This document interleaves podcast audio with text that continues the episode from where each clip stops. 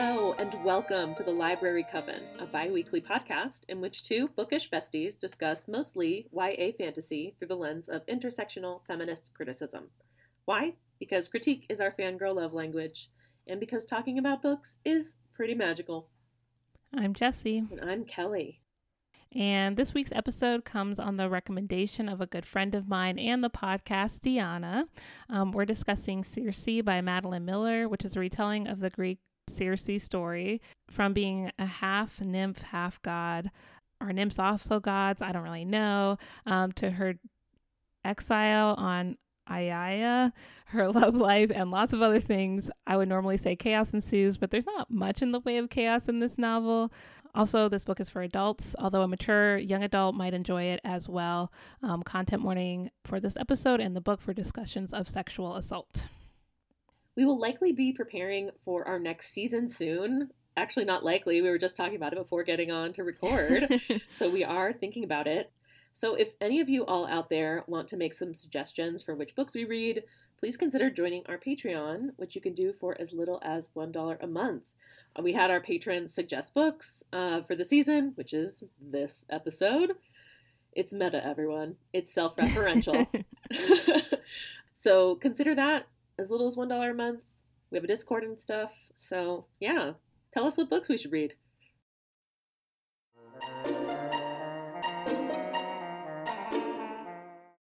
Initial reactions. Let's have you go first, unless you want me to go. I can go. Um, I'm not gonna lie, I feel kind of bad because Deanna picked this book and I really, really, really wanted to like it, but I just did not. I didn't really like Song of Achilles. I know, blasphemy. It's like all over everywhere TikTok, Instagram, everything, whatever, as if it's like the only queer novel ever. It's not. There are other ones. We can talk about it later. I love Greek mythology, but I just did not enjoy this book. Um, so much of the story came through other people telling Circe about what was going on in the world while she was exiled, and I just could not get into it. I'm like, please show me what's going on. I don't want to hear about what's going on. It's really boring to me. Um, I'm so sorry, Deanna. All right, Kelly, I hope that you will make it better for Deanna. She's nothing if not honest, everyone. I would want to start by saying that this is a beautifully written book. I love poetry. I love, you know, a well crafted sentence, or in this case, like entire passages. Like, so good. I loved all the witchcraft.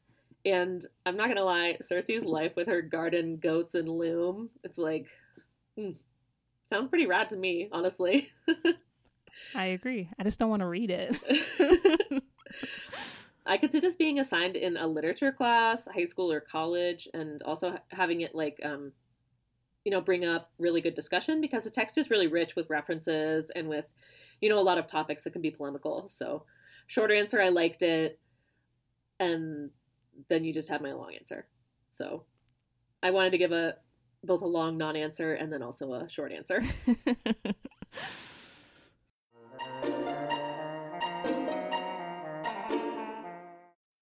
recommend if you like. Jessie's coming through with the only read alike that we could think of. I said Song of Achilles by Madeline Miller. I guess Madeline Miller really likes writing these retellings of Greek stories. I think um, they also have one coming out about um, Persephone pretty soon, which is good, but also I think I saw some other stories about Persephone coming out next year, which I'm more excited about. Sorry, not sorry.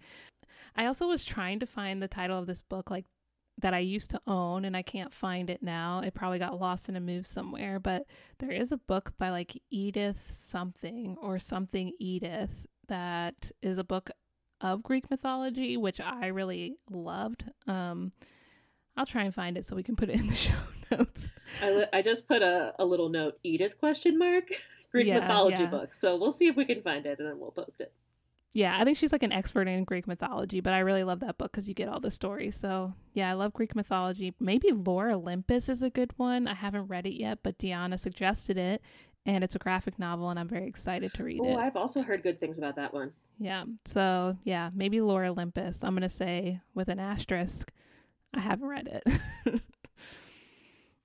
and why did we choose this book? Deanna suggested it, and we are nothing if not obliging. You're about to get some real feelings, so sorry, not sorry.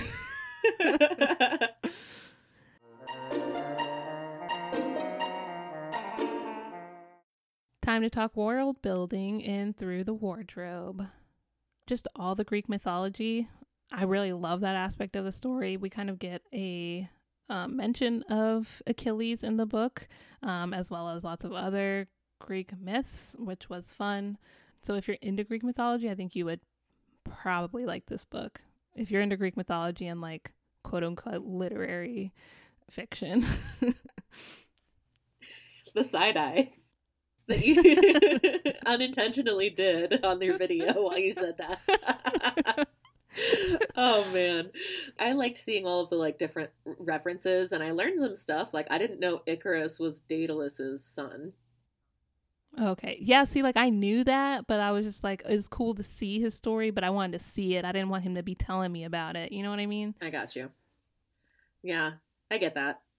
Yeah, there were a lot of cameos by different gods, as one would assume, since this is a book based off of Greek mythology. And there's a lot of um like space time world building because time doesn't pass in the way that we're used to with a lot of the books that we've read. Like Circe is this um, quasi immortal being. So there's like hundreds, if not thousands, of years that pass over the course of the entire novel. That's you know connected to where she ends up geographically at the different points in time. The main place that we see is Aiaia, which is the island where Circe is exiled. But also we get glimpses of different places like Knossos, uh, Crete, Sparta, um, we also hear a lot about Troy and the Battle of Troy with all of the Odysseus stuff. He makes a cameo for a while. And also, we hear about Egypt and how that's like a, a powerhouse at the time. Yeah, it was really interesting to like hear about the different places. And it was funny because when I think one of the blurbs on the front of the book was like talking about how this is like an epic novel of like that spans so much time, but it's like not that long for something that spans the amount of time that it does, which is pretty impressive that you get kind of get like this very succinct story, but that takes place over like a thousand years or however old Circe is supposed to be by the end of the novel. It's pretty impressive. Yeah, it really is. This is making me think of Dr. Chanda Prescod-Weinstein's book um, Dreams Deferred, and she is a um, an astrophysicist and a professor, and just it's so good. And it talks about like how space-time is connected and you can't have one without the other and it's curved and your gravity is essentially your relationship to space-time. And i'm like oh my god so cool. Blow my mind please. Um, we also get a lot of oral storytelling throughout the book which is in part, I think why I found it kind of boring. We as a reader aren't getting to experience a lot of the things that are happening because so much is happening off the page. I didn't feel like the storytelling aspect was incorporated effectively uh, for me. I feel like I've read books that did it better, that kind of like more immerse you in the oral storytelling traditions instead of someone just sitting down and telling you a story with like the interruptions and like I don't know. I just I just feel like other people maybe have done a better job with this. I really appreciate these aspects of oral storytelling that we often see in some novels. So, like here with Greek mythology or in Chakraborty's stories, I think oral storytelling played a big role. But I feel like maybe Chakraborty did a better job of like immersing you in those stories and like giving you a better like glimpse into why oral storytelling is so important and like how history is passed down in that way yeah, plays a big role in the story, but maybe not in a way that I feel like was done as effectively as in other novels that we've read. Yeah, another one that comes to mind that did this did this really effectively was Rebecca Roanhorse's Trail of Lightning, which mm-hmm, isn't YA mm-hmm. either, but yeah, the oral yeah. storytelling is help. It's like moves the plot forward and at the same time mm-hmm. it's incorporated in a way that you know doesn't. Um, what it sounds like you're saying is that like that part took you out of the story, and then it's mm-hmm. like hard for you to connect back in. Yeah, definitely. And I think also Sabaa Tahir did a good job with the oral storytelling. Um, we see that when I think Elias is like with his like adopted family. There's a lot of oral storytelling going on there, and like there's people who are oral storytellers. Like that is their part of the society, and I think they that book does a really good job of not pulling you out of the story to tell you some side story. yeah, or the griot from what is it? A Song of Wraiths. and Ruin. And Ruin, yeah. Roseanne A. Brown, yeah. right? Yeah. Mm-hmm. Maybe some other stories that felt like the oral storytelling played a big role and was done in such a way as not to pull you out of the story. Obviously, it's not the case for everyone. This is my opinion.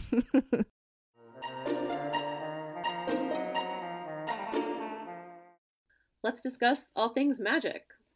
So Circe is born of a god and a nymph, and that somehow makes her into a witch, but like the gods were not expecting that. So we kind of see how like the gods like if you're if you read Greek mythology or if you're like interested in Greek mythology, you kind of know like they're not like like what we think of as God, capital G God today. Like they're not all knowing and all seeing beings. So they like have no idea what's going on most of the time. They're like us, but they live forever. and they have probably more power than they know what to do with. Yes, which probably is the case with most of us as well. yeah, fair point. This is like one of the things I really like about Greek mythology is that the gods and the demigods and the nymphs, like all of them, they are like us. And then they're making these decisions that have like these huge impacts across time. So kind of feels like a metaphor for our lives, you know? I just appreciate that they really like get into our lives and like mess things up just for the fun of it. totally. And I think that you mentioned some like, is a nymph a god or is it a demigod or some sort of other, you know, immortal creature or something? Yeah, it sounds like she's Circe is like this hybrid, but like what makes her into a witch is like her. I think she and Penelope were talking about this at one point, um, about how it's mostly like will and work, mm-hmm. you know, and it's like her learning herbalism and learning, you know, all of her different like textile arts and uh, spells and stuff like that which I think comes from spending so much time in the shadow and alone, you know, it's in her exile. Mm-hmm. So she really has to dig down deep and then finds this. Lots of other powers are available to her. Um, we also have minotaurs, lion familiars, and turning men into the pigs that they are. So that was fun. Those men were terrible and they deserved it. So, like, no love lost there. Nope, none at all but it was kind of fun to see like all the different magical creatures um, from Greek mythology. I really like that aspect. I didn't know that story of the Minotaur, so that was really cool. Yeah, I knew a little bit of it, but I was glad that we got more details about like Daedalus making the labyrinth and Ariadne mm-hmm. and it being her brother. Like I didn't know that. And I like the lion familiars because it feels like like witches have their familiars, which are often depicted as cats. So it, there's like a connection there, and I really liked that because I love cats. Yay! One of Circe's first witchy witchcraft powerful acts is turning her sister Scylla into the monster that you know she thought that she was. That she was on the inside. Yeah, exactly. and so she has what like 12 legs and a bunch of heads and she ends up basically being this like amphibious but sea monster almost like lives mm-hmm. in the mm-hmm. cliffside and haunts this like strait that is, sailors have to try and go through. And Circe passes through this once? More than once? I can't remember. maybe twice? I think once and then the second time she like kills her that's right that's right. Yeah, yeah yeah that happens towards the end. I read this book like a month ago so I can't even believe I remember this you're doing amazing I liked this part because I was like, her sister was really mean to her. So I didn't really feel that bad.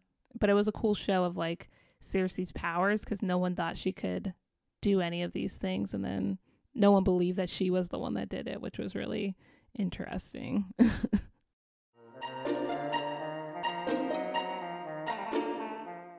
now we're going to talk about conflict, villains, and good versus evil in our segment Get Me Kylo Ren. So, men in general are the villains in this story, and maybe in real life too.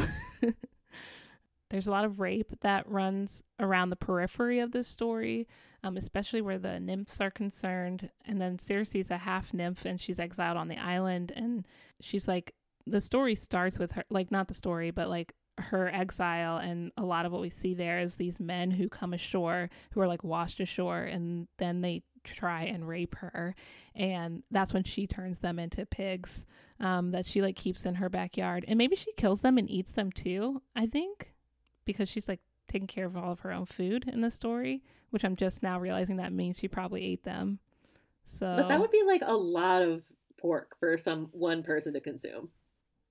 Yeah, but she has those other nymphs living, like all those exiled women who are like being punished and they have to go stay with her. Oh, I didn't you realize know? that she had like a whole commune. Yeah, for a little while she has like the, all these other women living there with her, and that's like their punishment from their dads or whatever, is that they have to go live with her for like, a while. Okay, cool. Bye. See you. I know. Like, who cares? So yeah, men and rape play a big aspect of this story. Which to be honest, wasn't that surprised about, knowing that it was about Greek mythology. And there's a ton of sexual assault and rape, and Zeus doing all sorts of mm-hmm. things to all sorts of people to have his yeah. progeny. Yeah, exactly. And then the gods in the story, are, I guess, are kind of villains as well. They're pretty cruel and fickle, and I'd expect nothing less of them. Giving my knowledge of Greek mythology, Circe kind of like learns that, I think, throughout the story, that they are more similar to humans than they think they are. Completely agree. I like this aspect of the gods being just super versions of like humans. So that means like all of their problems are also exacerbated, their faults, you know? Yeah. Mm-hmm, mm-hmm. And I like this part where, which I was kind of expecting, you know, the gods like you're you're describing are like capricious, they're power hungry, they're like they lie, they cheat, they steal, you know but that makes them interesting characters.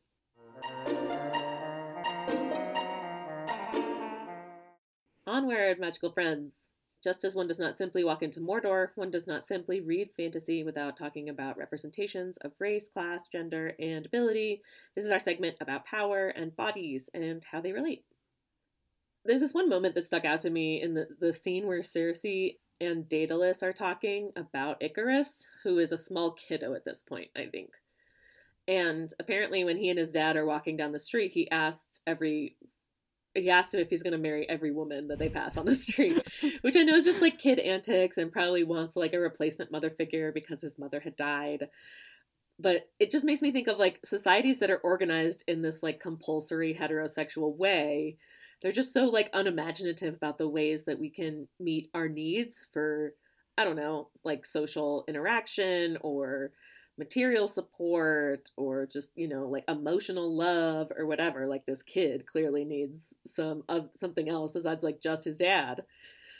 So i don't know this is what it kind of had me spinning off into think that like this these paradigms are just really unimaginative and especially and even even and especially for children you know because it like limits how they see the ability i don't know it limits their like I'm thinking of the word in Spanish is cosmovisión. What is it? Worldview. Thank you. Thanks. Thank you for listening to that ramble. No, I completely agree. And it's a little bit surprising given Greek society. Um, I don't think they were strictly like heterosexual. And we see this in the Song of Achilles if you've read that book. Like, I don't think it's supposed to be like surprising that Achilles and uh, what's that guy's name? Patrick. Patroclus. Yeah. Um, are together. Um, so it's it was it's kind of a weird thing to put into the book. We don't really see much queerness in this novel like we do in Song of Achilles. Which we love. We love the queer stuff, so mm-hmm, we're here for mm-hmm. it. Yes. and I was on my shit putting a quote in the notes, and I don't really know if it goes here, but I'll read it anyway, and we can riff. So this is from Daedalus again in chapter 11, and he talks about a golden cage is still a cage because he's like trapped by Pasiphae into doing things like making her bull sex swing or whatever for she fucked the sacred bull. You remember that? I don't remember any of oh this. oh my god, yeah. That's her that's how the Minotaur gets born. Pasiphae oh, is Circe's right. yeah, sister. Yeah, yeah, okay. And Daedalus yes, yes, built yes. this like thing because she wanted to get a close look at the bowl, and we don't need to. we can fade to black on that. But anyway, uh, just like I both do and don't agree because like if your material needs are being met, like it, I don't know, it didn't seem like he had it that bad, Daedalus. Like he got to yeah. go on lots of trips, and he has his family, and gets to leave his son with someone to take care of. exactly. While he goes on these trips. So, a golden cage is still a cage, yes, and it's check your privilege. Much more nuanced than that. yeah.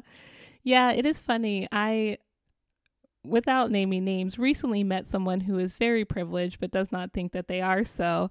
And you just like get a different vibe from those people. Like their whole worldview is just like shifted into thinking that like nobody like nobody has it worse than them, but like without their level of privilege, like that I don't have their level of privilege. I'm like, bro, you have so much privilege and you don't even realize it. You're like the white men women complain about. Like, you are the problem with society, and you can't see that because you know because of where you're coming from so i'm just kind of like yes i know there are issues like nobody has everything that they need nobody's getting all their needs met but at the same time like yeah, nuance, you know, it exists. I don't know. It can be really frustrating to meet people like that too. So, yeah, these people are, uh, you know, in real life too. And it's like, well, mm-hmm. you could break out of your golden cage and then melt down the gold and redistribute it. Yeah, or exactly. something. like you don't have to play the game. Yeah. Yeah. You are in the position where you don't have to. So like stop doing it. Exactly. Ugh, yeah. Anyways, anyways, rant over.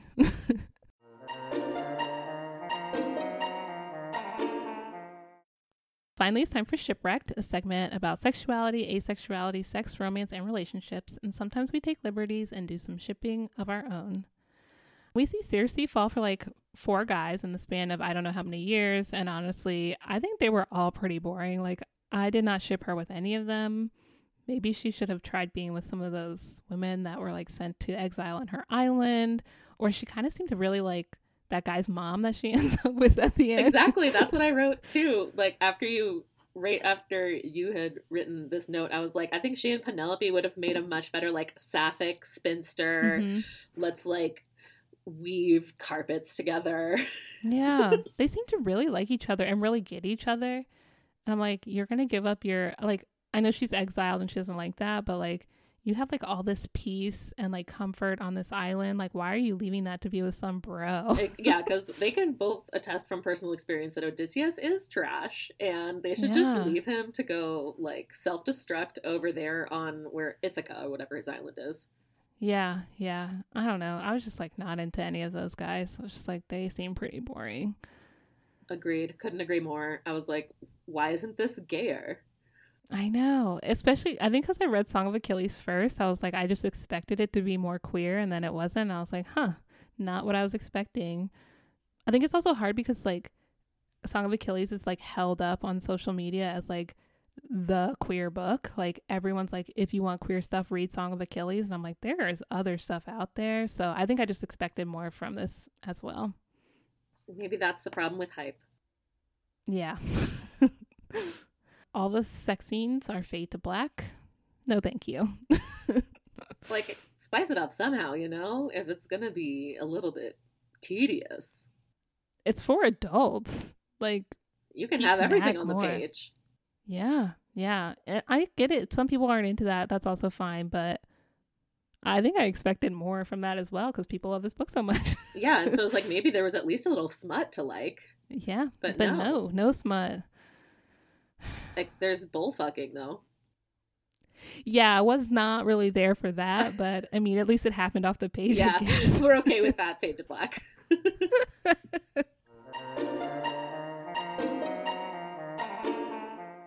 now we're going to talk about writing style, narration, characterization, plot structure, and basically whatever else comes to mind in a segment called Kill Your Darlings there was so much talk about the trials and tribulations of motherhood in this story. And I'm sure for people who are mothers, that was like very interesting. And I get it. Like, I feel like being a parent would be really hard. There's like so much you do to like nurture a child if you actually do that work. And like, then you kind of have to like give up everything to like do that for them. And then you have to like let it all go and just let them be their own person and do what they feel like they need to do. And we see that with both, um, what's her name, Penelope yeah. and Circe doing that with their kids and like the pain of childbirth, like all these things. Um, so it played like a big role in the story, which I wasn't expecting. As we talked about in the year in review episode, I'm not a big fan of pregnancy tropes, so I'm also not a really a big fan of like watching people raise children. I think it's kind of boring, but it did spark maybe some interesting conversations around motherhood and what it means to be a mother. And they're doing it without the father figures there, which, you know, not every child gets a father figure for various reasons. So that was also interesting. It would have been cool to see Circe like raising her kid, whose name I don't remember, with. It's like, it's not Teloctopus. I just think it's like octopus, but no, Telemachus is the oh, dude that she the... ends up being with at the end. That's Penelope's oh, okay. and Odysseus's son. Uh, to, it's almost the exact same thing. It's close though. Anyways, it would have been cool to see her like raising it with like a group of her, it, the child, with a group of women, like her spinster friends or coven. I don't know. Dare we say? Yeah, yeah. I think this was good aspect of the book, but also I find parenting very boring. So, you know, unless it's cats. Unless it's cats, then I'm very interested. We also like from the story get a lot about like the boredom of immortality. Like there's so much time going on and not a lot to do. I don't know if I buy into that. but Circe's exiled, so of course I think that's going to make it more boring. She's like giving up. I think at the end she gives up her immortality so she can be with Telemachus. And I'm like, why would you do that? You could just be with him till he gets old and then like be with someone else. I don't know. Don't next. Thank you, next. Thanks for this lifetime. I'll move on to the next one. Yeah, you could have mm-hmm. like a thousand loves. But also think of all the things you would get to see. Like you get to see like civilization civilization change. Like you would get to see like technology change. Like there's so much stuff you would get to see when you live forever, and you'd like really appreciate it more because you had lived so long. So I just don't really buy into this Jessie, at all. Think of all the books that we could read. So many books. We could potentially read all of the books. you really could. So yeah, if I get the chance for immortality, I'm not giving it up for no man. no, we're gonna. We'll have. A, I'll take a million book boyfriends. Mm-hmm. mm-hmm all and girlfriends and they friends. Yeah, there were these sections where they're talking about like weaving and stuff and fiber arts, textiles, and I was like, talk to me about this all day. This is like ASMR for my crafter brain. like weaving being like spell work, your mind has to be like open but focused, and I'm I'm calling it right now. It's just a matter of time until I get a loom in my house. I think you've been I think you've been building up to that. So yeah, like let me know, take all the pics, let's see it. Put it on the gram. Making dyes out of natural materials. Oh my gosh, I think mm. one of our mm. patrons, I think Gray, I think they do this, right? Don't they do like weaving and spinning, spinning and stuff? I don't know about weaving. I do know they knit. So who knows? They're probably the person to talk to about all these. Exactly. Hi, shout out.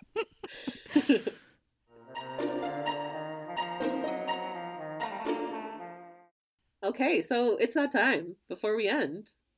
It's the time for real talk. So obviously, this didn't make change Jessie's perspective because this section was left blank. I think I realized the boredom of the story instead of the boredom of immortality. I was like, You're like, I am boring. not immortal, and I spent time on this. uh, oh, okay. Precious time. So sorry. I obviously, in my form, have a quote. So this is seriously about her sister Pasiphae when she was brought in to help her give birth to the Minotaur. So Pasiphae's being like a bitch and really mean to Circe. And Circe says, in her exposition, there was no wound that she could give me that I had not already given myself and just that really hit home you know we are so mean to ourselves or i guess i shouldn't i should just speak for me you know i'm so you can speak to... for me too. It's i the negative self-talk it's is incessant and it's like programmed that way. And so you know i'm just like embracing this it's just a thought you know thank you for your input. Now stfu and we're i'm gonna go do this other thing. Yeah, I saw someone say something, I you know, one of the therapists I follow online, something about like, would you say this to your best friend? And I'm just like, oh, but I'm not my best friend. but I should treat myself better, you know? yes, exactly. Yeah. It's tough. It's hard. Speaking of treating myself better, I forgot to tell you when we caught up that I got um, Jessie sent me her face routine. And so I got some skincare products that I'm I was like 2022, I'm going to take care of my face. I'm going to wear sunscreen. Yeah, um, especially for those of you lacking melanin, all the more important. That's me. That's me. I mean, I do wear it every every day. I did get a new one. We can talk about it later. But if people need help with skincare routine, please hit me up. I got so many recommendations. I did a lot of research. I'm excited to take care of myself. But yeah, the, yeah, this quote was just like, oh, this is a gem that I had to pull out it because is. it's like it is so true. We are so mean to ourselves and sometimes our own worst enemy and our own worst critics. Yeah, we got to do better. We got to treat ourselves better.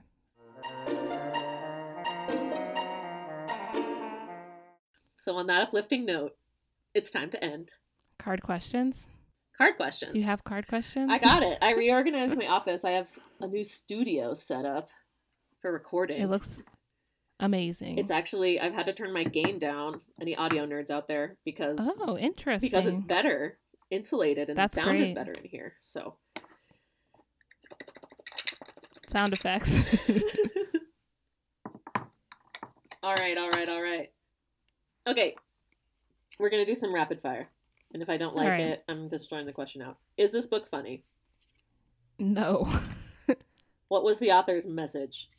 I don't know. You don't really want to live forever because it'll be really boring, but I think that's a lie. Especially when you can live with goats and girls yeah. For, and gardens forever. I guess embrace your own magic, you know? Ooh, I love that. How did the characters change from the beginning to the end of the book? Circe's less of like a roll over and let whoever kick me, however. Which probably helps with time. You can become a stronger person, like internally and externally. You can become stronger all around. What's the most astute observation about people? I think the one we just talked about. Yeah, and people are just terrible. They're mean to each other. Gods, people, real people. Yeah. we are cruel, cruel beings sometimes to ourselves and to others. and then la- last but not least, what one piece of advice would you offer the main character? Um, stop fucking bros and, you know, live a different life. Read some books.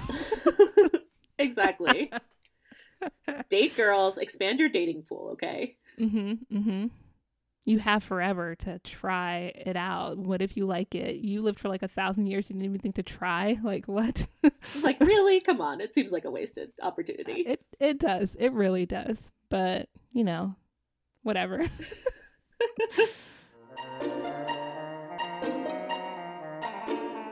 Thanks for listening to the Library Coven. We'll be back in two weeks for a discussion of Faith Taking Flight by Julie Murphy. As always, we'd love to be in conversation with you, magical folks. Let us know what you think of the episode, anything we missed, or just say hi by dropping a line in the comments or by reaching us out to us on Twitter or Instagram at the Library Coven.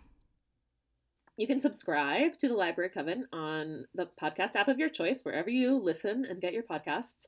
And we would mega appreciate it if you rate and review the show. It helps with algorithms and other uh, technological witchery that helps people find us. Uh, if you're able to support our labor financially, you can make a one time donation to us on Ko-fi, and you can also support us on Patreon.